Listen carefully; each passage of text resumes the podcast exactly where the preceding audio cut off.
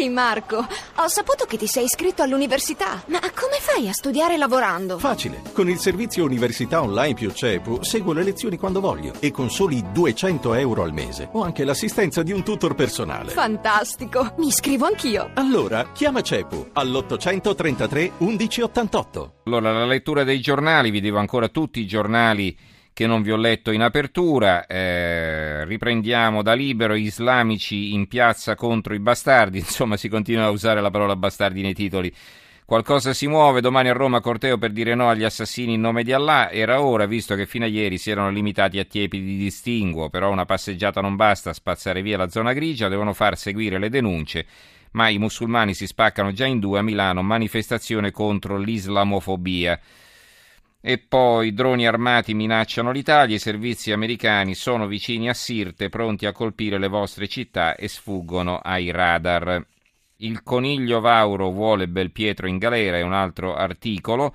Il vignettista Frigna e i suoi titoli ci mettono in pericolo. Il tempo, bombe e ordigni chimici, vi dovete comportare così. Eh, bloccati i treni della metro a Roma e Milano, il Premier Valls, rischi batteriologici, parlano gli artificieri, quindi una un'intervista agli artificieri, vi dovete comportare così, naturalmente tenervi lontano dai pacchi sospetti, perché non è che dovete andarli a disinnescare voi, questo è chiaro.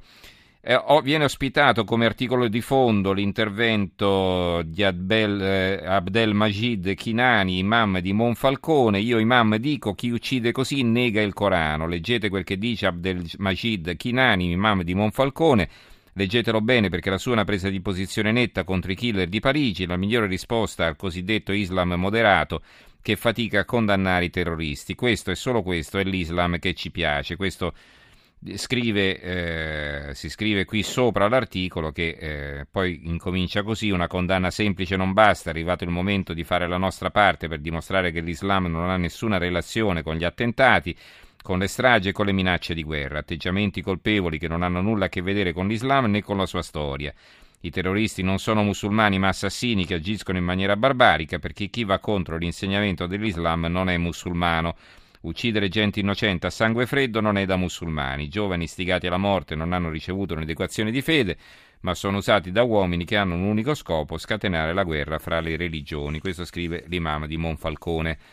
L'unità apre così, sono assassini non musulmani, eh, sono assassini, sono anche musulmani, ma non è che sia un insulto essere musulmani, sono assassini e sono anche musulmani, diciamo non sono i musulmani eh, quelli giusti, ma eh, che, che negare che siano musulmani, insomma, mi sembra un po' eh, così un controsenso. Eh, domani, notte in My Name, la prima manifestazione degli islamici contro i terroristi. Izzedin El-Zir, che è l'imam di Firenze, firma eh, l'articolo di fondo, è una minaccia spietata, scrive Ezir, tutti quanti oggi abbiamo paura, ci sentiamo meno sicuri, ci guardiamo intorno con sospetto, ci chiediamo se e quando potrà capitare anche a noi. Gli attentati di Parigi in questo senso hanno già parzialmente raggiunto lo scopo perché l'obiettivo di questi assassini non è l'atto di uccidere fine a se stesso, ma attaccare lo stile di vita europeo e indebolire i valori su cui si fonda la diversità, il pluralismo, la società multietnica. C'è una vignetta di Staino, un barbone che dice le spese per la sicurezza fuori dal patto di stabilità? E risponde un signore lì in piedi accanto a lui, certo, la povertà è sua, ma la sicurezza è di tutti. Poi eh, abbiamo qualche nota stonata. La provincia di Varese torna sulla questione delle ragazze uscite al momento di celebrare il minuto di silenzio per la strage eh, di Parigi. Il terrorismo non nasce al Daverio, tenete giù le mani da quei ragazzi e la preside che eh, li difende. Le ragazze hanno sbagliato, scrive invece la prealpina, mentre la preside difende i ragazzi, chi è che dice le ragazze hanno sbagliato? Il capo degli islamici. Il minuto di silenzio andava fatto, indagini in altre scuole. Vedete che poi il politicamente corretto ci porta ad atteggiamenti grotteschi. Insomma, non vogliamo condannare le ragazze che eh, hanno eh, disertato il minuto di silenzio per non apparire anti-islamici, da chi vengono condannate dagli islamici. Quindi figuratevi un po'. Poi il Gazzettino di Venezia, sicurezza, Nordio, Nordio Carlo Nordio, il, eh, il, magistrato, l'uso del velo deve essere vietato. Il procuratore aggiunto di Venezia, ci sono già le leggi, bisogna farle rispettare, non è sufficiente proibire le maschere a carnevale, servono azioni preventive e guerre sul campo. Poi c'è il titolo di apertura Così abbiamo ucciso Abba Aoud, l'allarme del Premier Valls rischia attentati di attacchi chimici, l'Unione Europea prepara la stretta alle frontiere e poi c'è la notizia che la prima della Fenice sarà a lutto senza i lustrini in ricordo di Valeria Solesin. E ancora, preside denuncia, alunno a scuola inneggia alle stragi, questo è successo a Treviso.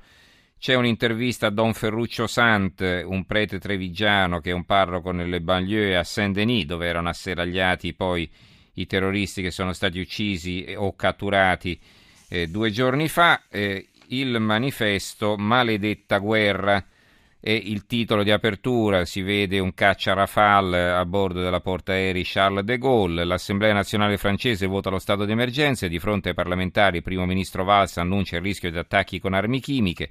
Oggi si riuniscono i ministri degli interni europei, mentre in Italia la notizia di eventuali attentati alimentano la psicosi. Solo la voce del Papa si alza contro i maledetti signori della guerra.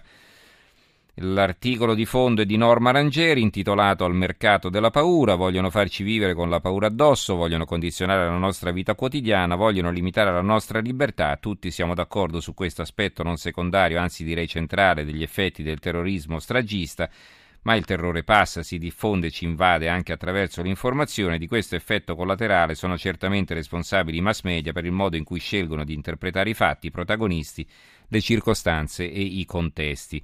Così se un aereo abbattuto dai terroristi scarica 200 vittime sul Sinai, grazie alla minore pressione mediatica, resta appena impresso nella memoria.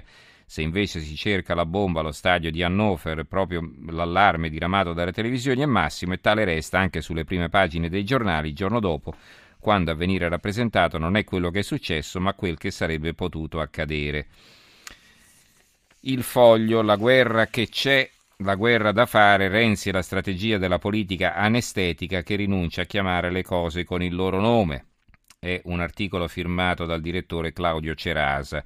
Non lo possiamo dire anche se lo stiamo facendo, non lo possiamo ammettere anche se lo stiamo pensando, non lo possiamo riconoscere anche se lo stiamo programmando, non lo possiamo dire ad alta voce perché poi c'è la gente che si incazza, c'è Grillo che urla, c'è il Parlamento che mormola, c'è il Vaticano che brontola e anche l'Italia, anche se l'Italia ha schierato negli ultimi 18 mesi 530 militari in Iraq addestrando e armando le forze di sicurezza kurde, irachene, Erbil e Baghdad, portando in cielo due velivoli a pilotaggio remoto chiamati Predator, un velivolo da rifornimento in volo chiamato KC-767, quattro velivoli A-200 Tornado in versioni DDS per la ricognizione e la sorveglianza, anche se fuori dall'Italia ci sono ormai 4.700 militari italiani impiegati in missioni internazionali, più altri 750 pianificati per i prossimi mesi, che corrispondono a quasi la metà dei nostri militari impegnati per la difesa, in tutto 11.000 anche se prima o poi tutti sanno che la nostra presenza in Libia smetterà di avere le sembianze felpate dell'azione diplomatica e comincerà ad assumere le sembianze più concrete dell'azione militare,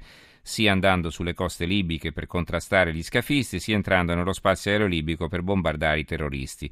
Nonostante tutto questo, l'Italia tro- continua a non trovare le parole per dirlo e continua a girarci attorno, senza il coraggio di chiamarle in modo diverso da operazione umanitaria, missione di peacekeeping e senza il coraggio di adottare l'unica parola che servirebbe per capire quello che sta succedendo nel mondo e quello che ci aspetterà un domani quando i nostri aerei cominceranno ad aprire il fuoco sulla Libia e forse anche sull'Iraq. La guerra. E poi c'è un'intervista a Price Jones, David Price Jones, eh, un, eh, era l'editor letterario del Financial Times, autore di vari saggi. Loro muoiono per la loro fede, noi ci rinunciamo. Questo è il sunto dell'intervista. Poi altri giornali locali, l'Eco di Bergamo, Orio, in cella due siriani sospetti fermati in aeroporto, documenti falsi e foto dell'ISIS, l'avvocato, ma non provavano nulla la provincia di Lecco, l'ISIS colpito il missionario, ma la polizia bengalese segue anche un'altra pista islamista, Padre Piero sta migliorando, no? Padre Piero Parolari, Parolari, del quale vi avevo dato notizia ieri. E ancora il mattino, eh, la sinistra tace sulla guerra perché in Europa è morta, questa è l'intervista a Bertinotti, in Medio Oriente sono state sbagliate le alleanze. L'Unione Sarda, 30 sospetti nell'isola, gli inquirenti, possibili contatti con ambienti dell'ISIS. La nuova di Venezia di Mestre, Valeria, un funerale senza clamore, la famiglia chiede la forma privata, massimo riservo sull'autopsia. E il secolo XIX è un titolo azzeccato, l'Italia in crisi di nervi, metro bloccate a Milano e a Roma, Genova 12 falsi allarmi bomba. Stadio Ferrari sblindato, poliziotti all'interno, ingressi anticipati. E va bene. Siamo alla conclusione della nostra rassegna stampa di oggi. Ringrazio Gianni Grimaldi in regia, Marco Mascia che ha curato la parte tecnica, redazione Giorgia Allegretti, Carmelo Lazzaro e Giovanni Sperandeo. Diamo la linea ad Alberico Giostra che condurrà il giornale radio delle due. Noi ci risentiamo domani sera. Ricordo che nostri, la nostra rassegna stampa è riascoltabile o scaricabile dal sito tra poco in edicola.rai.it che se volete scriverci il nostro indirizzo di posta elettronica è tra poco in edicola chiocciolarai.it. Grazie a tutti voi per averci seguito e a domani. Buonanotte.